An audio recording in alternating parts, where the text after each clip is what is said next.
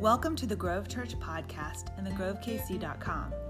Our mission as a church is to encourage people to discover true treasure in Jesus Christ.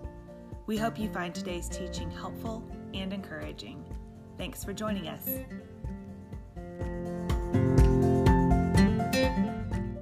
Well, good morning again. If we haven't met, my name's Christian. I'm the lead pastor here at the Grove, and we are glad, as Campbell and Walter, I'm sure, have all said, we're glad you guys are with us today. We've been looking at what's known as the Great Commission. And uh, just as way of review, uh, this is week three. So in week one, we went back a little farther than you typically do when you're looking at the very end of the Gospel of Matthew and what we know as this Great Commission. We, we talked about the fuel for the mission, which is worship. If we don't understand who God is, then mission on behalf of Him really doesn't make a whole lot of sense.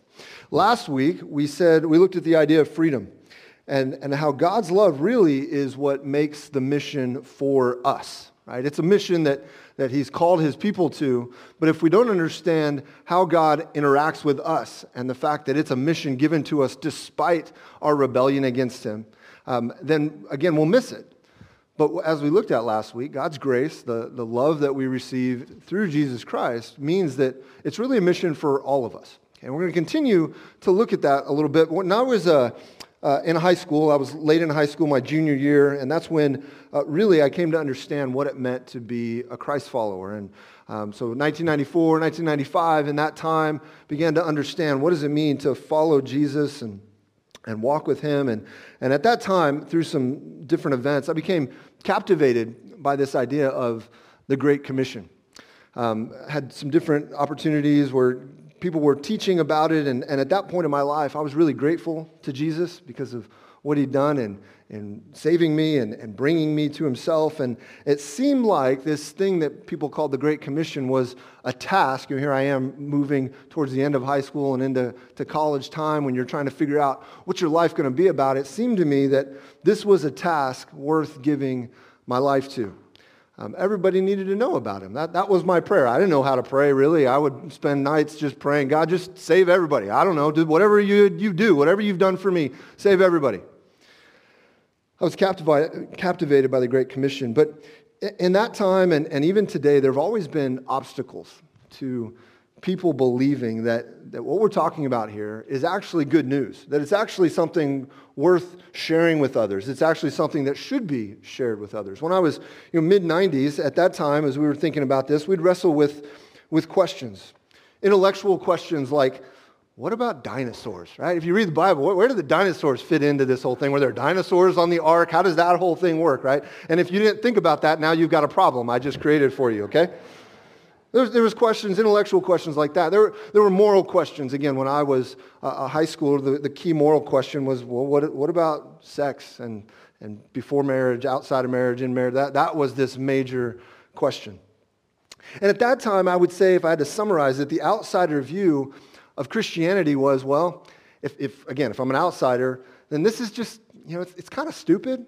I mean, nice and all, but this is, this is sort of stupid that you would right, e- either think about things like the dinosaurs or, or, think that there's another way to explain some of this stuff, or, or, that you would have any kind of governor on how you think about sexuality. At, at that time, it was just, hey, this is, this is kind of stupid. Today, the questions have changed a bit, right? Th- these days, they're, they're slightly new questions.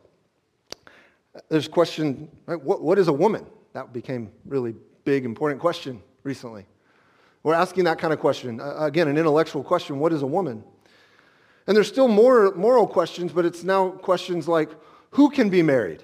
Right? Like, who, is this actually for? We're continuing to ask important questions. But now I would say the outsider view, if, if you are not a part of this thing, is you look at these questions and you see how Christians answer these questions, Christians who, who believe God's word, right? It, it, if, if we look at how they answer the questions, now the outsider view is Christianity is not just stupid, it's actually bad. That, that wasn't the case. It used to be, well, it's got something to, maybe to offer. But it's kind of stupid, right? It's just, I mean, yeah, whatever. But now the actual opinion, the prevailing opinion is this is, this is bad. This is unhelpful for our world and for our culture. And so you go back even further, right? Eh, go back maybe decades before that, into the, the 50s and 60s. And, and at that time, there was sort of the prevailing idea that Christianity was a little bit like, I, borrowed this, this, comparison from somebody else, but the, the idea was that Christianity was a little bit like cod liver oil. If you've ever had that, you know what I'm talking about. I fortunately have not, but, but I've seen it, right? Again, a Christmas story, maybe you saw at some point somebody's had to, to drink cod liver oil. But, but at that point, uh, what, what you understand about cod liver oil is it tastes awful. But people used to, to drink this stuff because they thought it might be helpful. Okay, like, so, so they take their cod liver oil because it, it's despicable, tastes nasty, but you know, it probably helps you. And so you go back many decades, and that was kind of the opinion. Uh, yeah, Christianity, uh, there's all these things that, that don't taste so good, aren't, aren't really, uh, aren't things I would like, but you know, there, there's something that it contributes. But today, the prevailing thought is not that I'm drinking something that tastes bad but might be good for me. Now, the prevailing thought is if you imbibe that, if you think that, if you believe that, you're actually taking in something that is toxic, something that's destructive. So, so there's, there's a shift that's taking place. Now, there's not anything new under the sun. There, there's been people who have disagreed and, and thought poorly of Christianity for a long, long time. But the result is that now, more than ever, I think the question that, that's really relevant for us, if you're here, and again, you may be here going, and, and you're agreeing with some of the things that I've said on the negative of Christianity. That's okay. We're glad you're here, okay? Because I hope you would, would at least think about some of the things I'll say today. But, for those who would say, yeah, I'm, I'm on board with Jesus and, and Christianity, I, I, you think of this in some favorable way. The really key question then, again, is can we really talk about this? Is this actually something that I can not, not just believe personally, maybe try to act upon personally, but does it have to be something that is solely private? Is it something that I can actually address with other people in my working and living and you know, all, all the things that I do? This is a big question, and that's what I want to get at today. So today we're going to focus in on what is the Great Commission really all about? And what, what are we actually talking about here? And only if we do that, only if we really understand what it is, do we have a chance to make it the priority it needs to be. Okay, so you can, if you've got a Bible, you can turn to Matthew 28. If you don't have one, our gift to you, there's one in front of you. You can flip that open or use it today. You'll see Matthew 28, where we're headed, uh, is there on page 900. Okay, so as you're turning there, I want to give you a little bit of background. We've been talking about the Great Commission, but I want to go back just a few days before this meeting on the mountain Jesus and his, his disciples. Just a few days before that, Jesus was on trial. Okay, he's on trial. Matthew 26, this is part of, well, I'll take you just jump into this trial. And, and part of that, that trial, Matthew 26, verse 63, he's on trial, and the high priest is the one trying him. And the high priest said to him, I charge you under oath by the living God, tell us if you are the Messiah, the Son of God.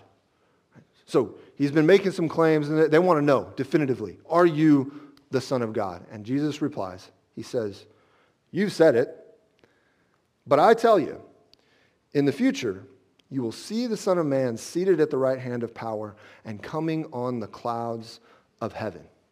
Now, that may not mean a whole lot to you. If you were on trial, you kind of go, well, that's a weird way to answer that. A yes or no will suffice. But what Jesus just does there, what, what we find if we continue on, is the, the high priest at that point, he loses it. And the, the people there in that trial, they lose it because, and this becomes the turning point in this trial against Jesus. Because after this, he's taken to the Roman authorities to be killed on the charge of blasphemy. And why is that? Well, it's because what he's just done, maybe foreign to our ears, but what he's just done is quoted a prophecy from 500 years earlier prophet Daniel. And see, in the vision of Daniel 7, okay, this comes from Daniel 7, we'll, we'll turn there in here in a second, but in that vision, Daniel is given a view into a heavenly courtroom. And God gives him this view into a heavenly courtroom where God himself, who is called the Ancient of Days, presides and makes judgments. Okay, so God is this cosmic judge. That's this image that God gives Daniel. He's called the Ancient of Days, and he makes these judgments. And in that court, the enemies of God are put on trial, and the verdict is rendered against them, and they are destroyed. Okay, that's what happens in the big picture of this vision that Daniel is given. But in that trial, there's another judgment, judgment that is rendered, and that's what Jesus is quoting for. I want us to read it. Daniel 7, verse 13. He says, I continued watching in the night visions, and suddenly one like a son of man, that's a key word we'll come back to, like one like a son of man was coming with the clouds of heaven. He approached the Ancient of Days and was escorted before him. He was given dominion and glory and a kingdom, so that those of every people, nation, and language should serve him. His dominion is an everlasting dominion that will not pass away, and his kingdom is one that will not be destroyed. Now, you should have picked up on there, there's some things that ring similar to what Jesus said there in Matthew 26. But what's the judgment that, that happens in this part of Daniel's vision? The judgment is that there is one who is the true king. This comes in the midst of God's people being exiled into Babylon, where there's this king who thinks he's the ruler of everything. And so there's this vision that says, no, no, no, there is one who is the true king. And here's Jesus' claim. There in that courtroom, before the high priest and many others, Jesus' claim is that whatever their verdict, he is that one true king that Daniel was told about. And that's why they are hacked. So much so that that's what leads to his death. And that's the death that then he overcomes in being resurrected. And now here we are on the Mount just a few days later. And so there's two key terms I mentioned, or I mentioned one, but two key terms that show up there in Daniel 7, and they feature prominently in Matthew's gospel. One was Son of Man. 80 times in the New Testament, there's a reference to, or really more than that, but 80 verses in the New Testament, a reference to the Son of Man. This was Jesus' favorite term for himself because he's constantly hearkening back. He's saying, Look, if you guys would pay good attention to your Bibles, Old Testament, you know I'm the one that that was talking about. And so again and again and again, he's referring to himself as the Son of Man. But then there's another term, and that is dominion or kingdom. A kingdom is just a king's dominion, a king's domain. So there's this reference there in Daniel 7 to, to kingdom and dominion.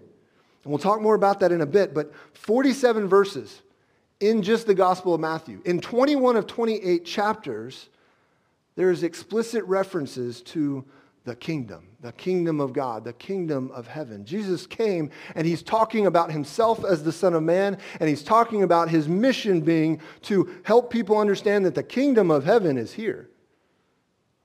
What he's saying is, I'm the king, and I'm bringing a kingdom. So, with that in mind, let's go back to Matthew 28, and we'll get into what we know as the actual commission. Okay, we've, we've, we finally got here. Here we are, three weeks in. Matthew 28, verse 18, Jesus says this. He came near to them, and he says to them, All authority has been given to me in heaven and on earth. Go therefore and make disciples of all nations, baptizing them in the name of the Father and of the Son and of the Holy Spirit, teaching them to observe everything I've commanded you. And remember, I'm with you always to the end of the age. So here's what I want us to understand. I want us to just see what is the Great Commission. The first thing I want you to know is the Great Commission is the king's edict. Okay? It is the king's edict. A commission, we, we, what we've come to call a commission, is simply a passing on of authority. It, it, it's the authority to act for or in behalf of or in place of another. And so this is a, an edict or a, a commission. It, it is the passing on of authority. That's the thing that I really want us to, to see today. This is the king's edict. I, I, when I was in eighth grade, we took a trip. I was living in Tennessee. We took a trip uh, to the Washington D.C. to Washington D.C. Right, that, your eighth grade, go to that, back in the day. That's what you did. And so we got in a van, or not a van. It was like a bus. It was nice. Um, you just don't use the restroom on those things. And then, and so we got in the bus and we we drove through Tennessee and up into Washington D.C. And we got to see all kinds of cool things. I loved getting to go there. Um, we were supposed to go to the tomb of the unknown soldier, but the weather was bad and we weren't able to go. Okay, now the, sol- the, the guards that were there guarding the tomb of the unknown soldier, they were there because they, they never leave. Um, but, but we didn't get to go. But I, I heard a story recently about what happens. Okay, so I haven't ever seen this in person. I'm sure I can watch a YouTube video, but, um, but back then you couldn't do that. Okay, but, but here's what happens at the tomb of the unknown soldier. Like I said, there, there's always a guard there, but there is this position, there's this time where they change the guard. And, and when, during that time, during the changing of the guard, the retiring sentinel, he says, okay, the one that's, that's about to go off duty, he says to the, the relieving sentinel, the one that's coming on duty, he says these words, post and orders remain as directed. He's, given, he, he's been given a post and orders, and he says, Those remain as directed. And the, the relieving sentinel in response says, Orders acknowledged. That's, that's the ceremony. That's what takes place. They, they know there's an edict, there's a commission that has taken place, and those orders are unchanged. But there's a passing of authority. So that commission is to act on behalf of the one who came before. It's important that we recognize this. This is the king's edict. I know it's somewhat, it's probably pastorally um, cliche, but this is not the great suggestion. It's not the great recommendation. It's not the great idea. This is the Great Commission. It is the King's edict. And the Great Commission is the King's edict to create a culture. The commission, the command is to create a culture. There, there's more to that, but I, I want to start there. It's to create a culture. It is not simply about dispensing information. We talk about helping others know about who Jesus is and what is Christianity and all that. We're not just talking about passing along some information. Uh, we're not just talking about doing charitable works. And we're not talking about just gathering a bunch of people together. Right? We're, we're just so happy you're here. Just as long as you're here, we, we've done our. No, those, those are part of some of the things that could go into this. But it's so much more. Jesus intends that we create a culture. Pastor, author Tim Keller describes culture as a collective heart. And this is important. I think this is really helpful because we talk about here having a collective heart, our heart attitudes. That, that is, what is at the core of how we want to approach church life? How do we want to approach life together? Attitudes are just angles of approach. And a heart is not just that thing beating in your chest, but, but your heart is what's at the, the core, what's at the center. It's the control center of our lives. In Keller's words, it's the seat of our fundamental commitments and trusts. And therefore, again, it is the control center of the whole life. And so when you talk about that collectively, you say a collective heart or a culture, it is a set of commanding commitments held and shared by a community of people, okay? A, set of commanding commitments. When we talk about a culture, you're talking about what is this people, whether it's church or, or it's this community or it's this country or it's another country or community. What we're talking about is what is the set of, of commitments, commanding commitments that are shared by us? What are the things that we, we agree on, that we do together? And last week I said that the heart of God's mission is freedom. That God's heart at the center of what he's wanting to do is to set us free. And that to be a part of this commission is to understand you are set free and then learning to live free. And that, that really does, again, summarize what we're going to look at today. But what God has, what, what Jesus is saying here in Matthew 28 is, I want you to create a culture. I want you to create a collective heart, a, a group of people who share certain commanding commitments. And at the core of that is that there would be a culture that is made up of disciples. That's the key word here made up of disciples. That's not just a churchy word. That's not just something, I mean, we, we use it. Everybody wants to talk about disciples, discipleship, that kind of thing. But, but this is, eh, the, the reason it becomes this kind of churchy, cliche thing is because this is what Jesus cared about. In fact, when you look this, okay, we, we tend to look at it and we go, oh, what did Jesus say to do? He said, go. And we, we, we focus on go. And so some of you, your experience with the Great Commission is guilt. We start talking about the Great Commission, you go, oh, I'm not going somewhere in your mind. I didn't go to the deepest, darkest, whatever place. And so therefore, I'm not really, this isn't really for me. because the command is just to go. Actually, the command, the word, like if we go back into how Jesus says this, the command is disciple. That's, that's the, it, it, it's not even make, it's just disciple. It's, it's the, that's the verb. Disciple is what Jesus says. We, it's okay to say make disciples, but he says make disciples. He says, in the way that's going to happen, three things. And it starts with the going. Okay, but, but before we get there, right, what is a disciple? In these days, it would be appropriate to say a follower. A disciple was somebody who followed a teacher, it was a learner. Today we use the word follower, right? and it, it, loses a little bit of its force. Because now to be a follower means I, at some point I had some passing interest in this thing, right? Like I follow the McDonald's down the street, right? Like on, on my social media. Like I had some passing interest. I wanted a coupon, like what, whatever the thing was. Like that, that's what we mean by follow today. I can have followers. It just means at some point I was interested in what you were doing. But here, to be a disciple, to be a follower is to be one who is committed to somebody else, committed to learning from them. And it's out of that commitment that you would grow, that you would that your life would be transformed. So then we go, well, okay, we're told to disciple. Well, how do we know a disciple is made? Uh, in other words, what characterizes, how, how do we know when we've obeyed this? How do we know we've done this? And that's a key question. And really, that's what Jesus answers in the other things he says. Okay, he says disciple, but he's explaining how we're to do that. So, three things. One, he starts out and he says, disciple therefore, going to all peoples. So that's the first thing, going to all peoples. Now, two parts to this. One, that word go has to do with this whole new life orientation. What Jesus is saying is, all authority has been on heaven and in heaven and on earth has been given to me. Therefore, disciple, go to all peoples. Go. In other words, your life then is oriented around my authority and what I'm telling you to do. It's a whole new way of living, whole new way of thinking is what he has in mind for them. It's an ongoing going. It, it, it could involve, and for many of us, and we celebrate those for whom it does involve, packing up and going to a whole new land. Mean, not make light of, I mean, that, that is a, a part of this. But it's a, an extension of the first thing, which is just, hey, orient your life around this thing. And what you need to know is that this thing your life is oriented around, it's for all the peoples. It's for every culture on this planet.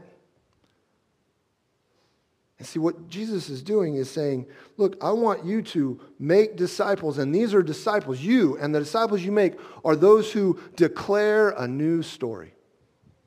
It's the first part of this. You declare a new story. That's what disciples do. We have a new story. I want to take you back Jesus' lineage, Matthew 1 1, the very beginning of the Gospel of Matthew. He says, he opens like this. He says, an account of the genealogy of Jesus Christ, the son of David, the son of Abraham. Now, he mentions two people. He says, Look, I want you to know, I want to, I'm going to connect this, this Jesus. He goes back to, to David and to Abraham. And he's going to show how his, this is his family line. But, but what do we find in those two men in particular? Son of David, 2 Samuel 7:16, there's this promise made to David. God says to him, Your house and kingdom will endure before me forever, and your throne will be established forever. And so now, here comes Jesus, the son of David, the one who is going to, excuse me, was going to have a son on the throne forever. He's also a son of Abraham. Genesis 12:3, go back even farther. God says to Abraham, I will bless those. At this point, he's just Abram. Um, but he says to him, I will bless those who bless you. I will curse anyone who treats you with contempt. And all the peoples on earth will be blessed through you. He's saying, Look, I'm, I'm, you're going to be, your family is going to be a family out of which the blessing of all the peoples, all the nations will take place. And in fact, we're told later in the New Testament, Galatians 3:8, now the scripture saw in advance that God would justify the Gentiles by faith and proclaim the gospel ahead of time to Abraham, saying, All the nations will be blessed through you. So this is shorthand for the good news of what Jesus is going to do. That's what, that's what the scriptures tell us. Is that the, the shorthand for this is what Jesus is going to do is all the nations will be blessed. And so this command to go, all, go, and all the peoples are going to be changed by this is a recognition uh, that there is this good news of victory. There is one who is the king forever, and his kingdom is going to be a blessing to all the nations. That's a different story. And, and that's the story, that's the, the good news that is the basis of this whole new culture that transcends every culture. It doesn't mean that the things that come from our, our other cultures are all bad. It just means that they're all submissive to this grander culture, this grander story. That's what makes up a culture. When you talk about what are we, what are we committed to and what do we think, it always starts with, well, how do we think this world got here? How, how do we think it's going? Where do we think it, what do we think is important? And Jesus says, I've come to give you a new story. And you are to declare this whole new story that your life is reoriented. reoriented. And then as people believe, disciples, as they believe, then he says the second thing, baptizing with all authority in the name of the Father, Son, Holy Spirit. There's that word again, authority. Which tells us that these disciples not only declare a new story, they also are to depict a new allegiance. You and I, we, as Christ followers, we are to depict a new allegiance. We've been welcomed into a new family, which is the king's domain. It's the kingdom. And we're brought into the king's domain. We're here to depict that our allegiance has shifted. It doesn't mean I can't be a citizen of the United States. It just means that I'm a citizen here, but my true and best citizenship, my ultimate citizenship is in heaven. It's a whole new allegiance. And so we, we agree, we understand these things when the Psalms talk about them. Chapter 2, I'm sorry, Psalm 2. Verse 10, we're told, Now kings, be wise. Receive instruction, you judges of the earth. Serve the Lord with reverential awe and rejoice with trembling. This is a command to kings, saying, Look, kings, I want you to understand there's one who is the king of kings. And, and, and notice what happens when we recognize who the king is. You judges of the earth, serve the Lord, Lord with reverential awe and rejoice. There's joy in following the king. Same thing we find in Psalm 47. Except now it's not just to the kings of the earth, it's to the peoples of the earth. Clap your hands, all you peoples. Shout to God with a jubilant cry, for the Lord, the Most High, is awe inspiring. He's a great king over the whole earth.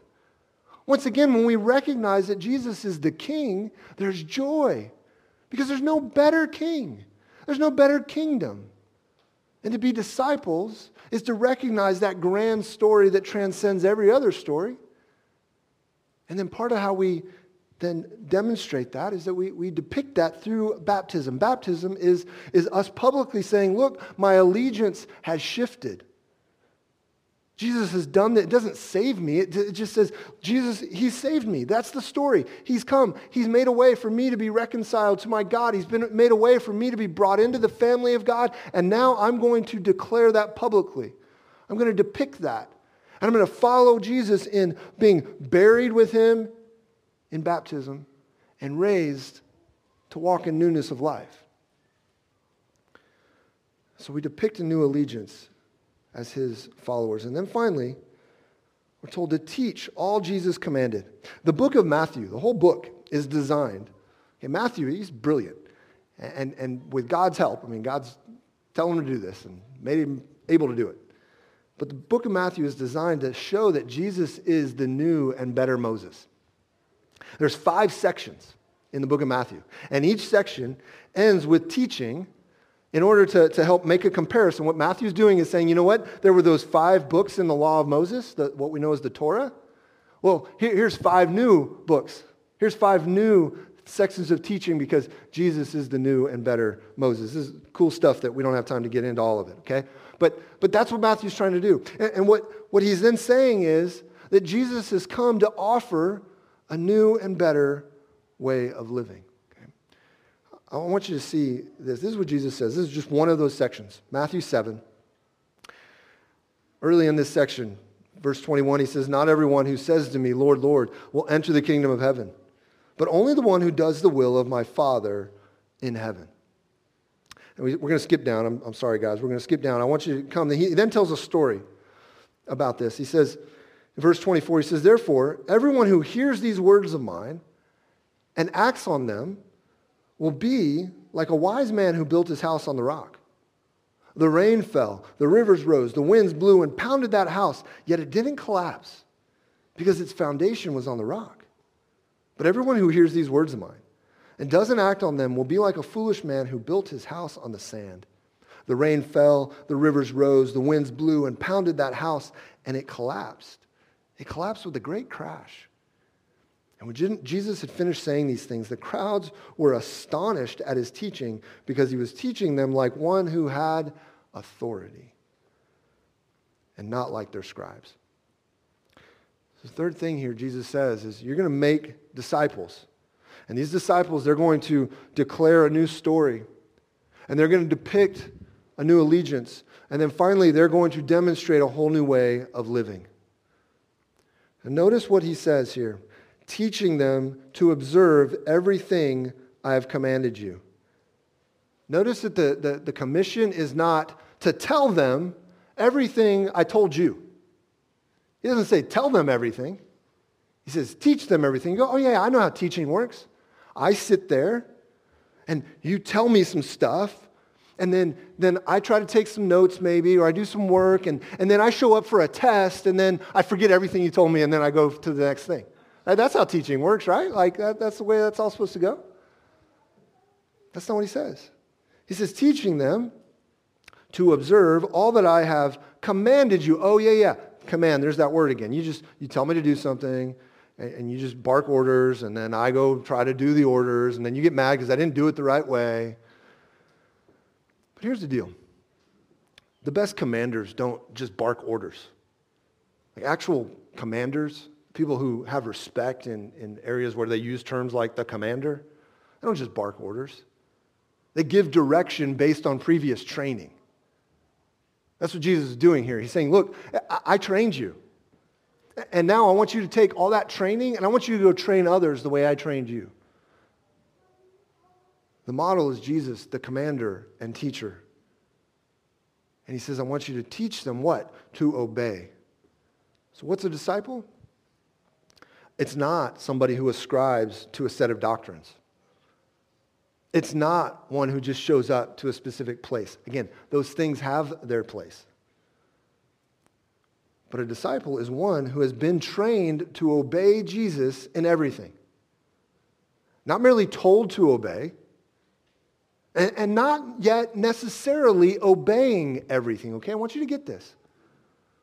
He says, I want you to train them to obey everything I've commanded you. But there's a period where we don't get it all.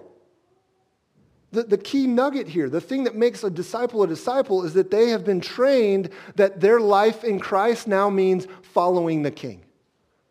And if we talk about life in Christ, if we talk about being a Christian as, well, I, I believed something, I prayed something one time, and then I went about my business, and now I know that someday I'll, he'll show up and then I'll be able to come and give him my ticket, and he'll go, oh, yeah, you got a ticket? Okay, great. And in the meantime, we don't really need to talk to each other or do much with each other. If that's our approach to this, we have missed it. What Jesus is saying is, no, when you recognize that I'm the king, then you know that at the core of this life, this life that brings joy to the kings of to all the kings, and the life that brings joy to the peoples of the earth, is a life of obedience to this good and great king. So we know that to believe the true and better story and to swear allegiance to the true king and be made alive in his kingdom is to be one who delights to do what he says. Want you see this in action. Acts 14, verse 21, it says, This is after, later. It says, After they had preached the gospel in that town and made many disciples, they returned to Lystra, to Iconium, and to Antioch strengthening the disciples by encouraging them to continue in the faith and by telling them it's necessary to go through many hardships to enter the kingdom of God. Okay? Encouraging words. All right. Now, I want you to understand, right? It says they made disciples. Now we know if you keep reading the New Testament, you know there are all kinds of these, these kinds of stories. Disciples were made, churches were planted, and then there's these letters from this guy Paul who writes to people and goes, Hey, yeah, yeah, no, that's not how we do that. Yeah, y'all are messed up. Let me tell you how to get back on track. I mean, it's just time and again. Now, in, in, he starts out saying, Hey, I love you. and he ends saying, I still love you. But in the middle, he's saying, Yeah, y'all are messed up. Like, you need to know some things. You need to do this differently. So they were disciples, not because they had it all figured out, but because they had learned that the seed of their discipleship was oh, yeah, if I belong to the king, I walk with the king and I obey him. That's, that's the thing. And I want to just say something here. This only works, again, this only works if the first two ingredients are there. When I was in college, there were a group of guys on campus, zealous for the Great Commission. They wore t-shirts. It wasn't this exact t-shirt, but it said, they wore, walked around in t-shirts like this. Again, I, and some of these were my friends. I, I think they, they walk with the Lord, but, but here was the problem. To just walk around telling people, obey Jesus, misses what has to come first, which is, hey, wait, there's a king, there's a better story. And it's a story that, uh, of not your goodness, but of his. It's a story of his rescuing you that you can't rescue yourself. And, and, and then there's this other part, which is that you need to be, uh, he needs to be your king. And if he's not the king, to tell, I mean, I can tell you obey him, but it doesn't work that way. The trouble is, we often stop at those first two. We, we stop before obey Jesus. We just go, yeah, yeah, hey, you need to be saved. And, you, and, and come on, come get baptized, and we'll, we'll have something on a number roll somewhere. And yeah, I know Jesus said some stuff. Do your best. I don't know. missed the boat there. Again, it doesn't mean you obey perfectly, but you know that in obedience is flourishing. And when you disobey, you welcome God's discipline because you know that He loves you. Last thing on this how do we learn to obey? I don't want you to miss this. Jesus said the way you would learn to obey is that you would be trained by other disciples. God could have just go, hey, I'm going to just, I'm just going to zap some stuff into you. You go off and do your own thing, and eventually we'll, we'll all meet back up. He doesn't do that. He says, no, no, no, you're going to go teach them, train them the way I trained you, and then they're going to be doing the same thing. That's the way this thing works. You put all of that together, here's the implication. If you say my relationship with Jesus is private,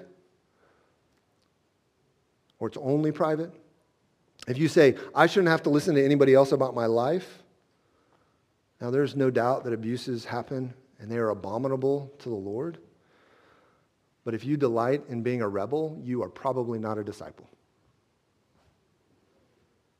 It just, Jesus just doesn't, he's the king, and he doesn't leave that open for you to just go off doing whatever it is you want and say, oh, no, no, Jesus, he doesn't care. Me and him, we, we be mates.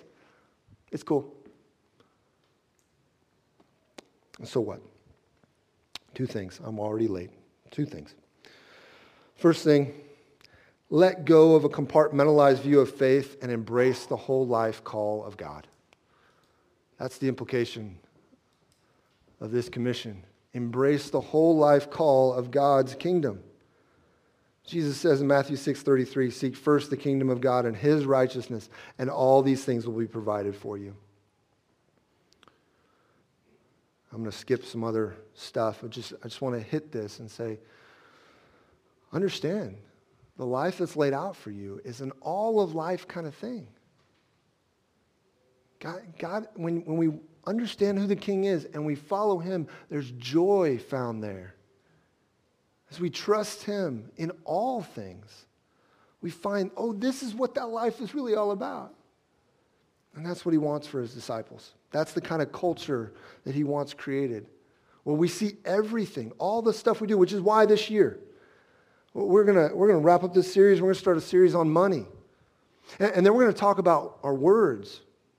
And then we're going to get to Easter. We're going to celebrate. Jesus is alive. We're going to talk about marriage and relationships. And then we're going to look at rest and what that really is all about. We're going to look at discipleship in the lives of other biblical saints. And then we're going to get into the fall, which is way far away. And we're going to talk about what is leadership in the church really all about as we go through the book of 1 Timothy. Jesus' last command must be our first priority, and it involves understanding that all of life is impacted by him being the king. Last thing, be emboldened, not embarrassed to live and share your faith.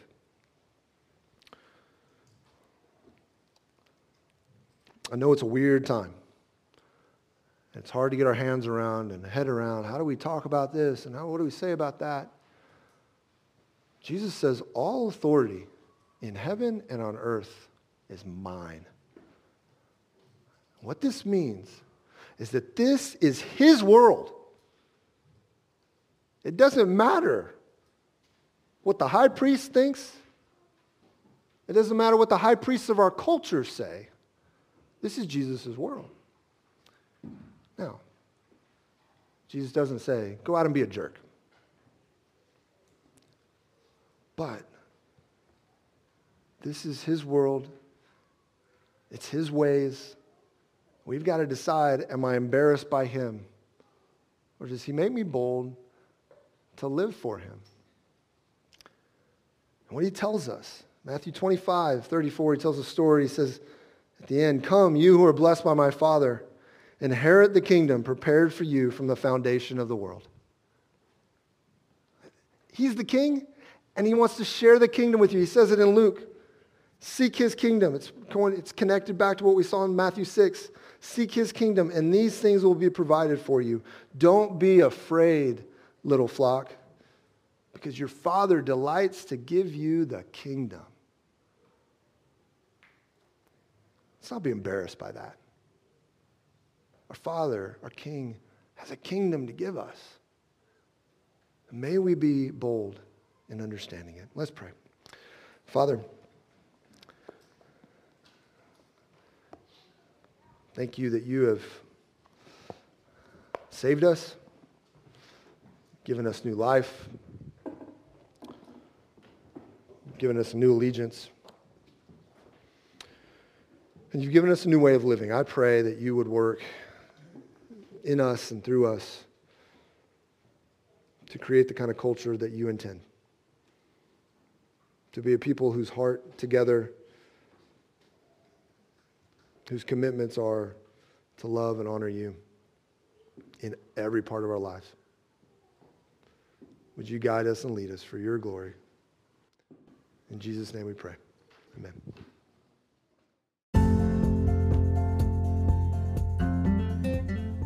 Thank you again for joining us today.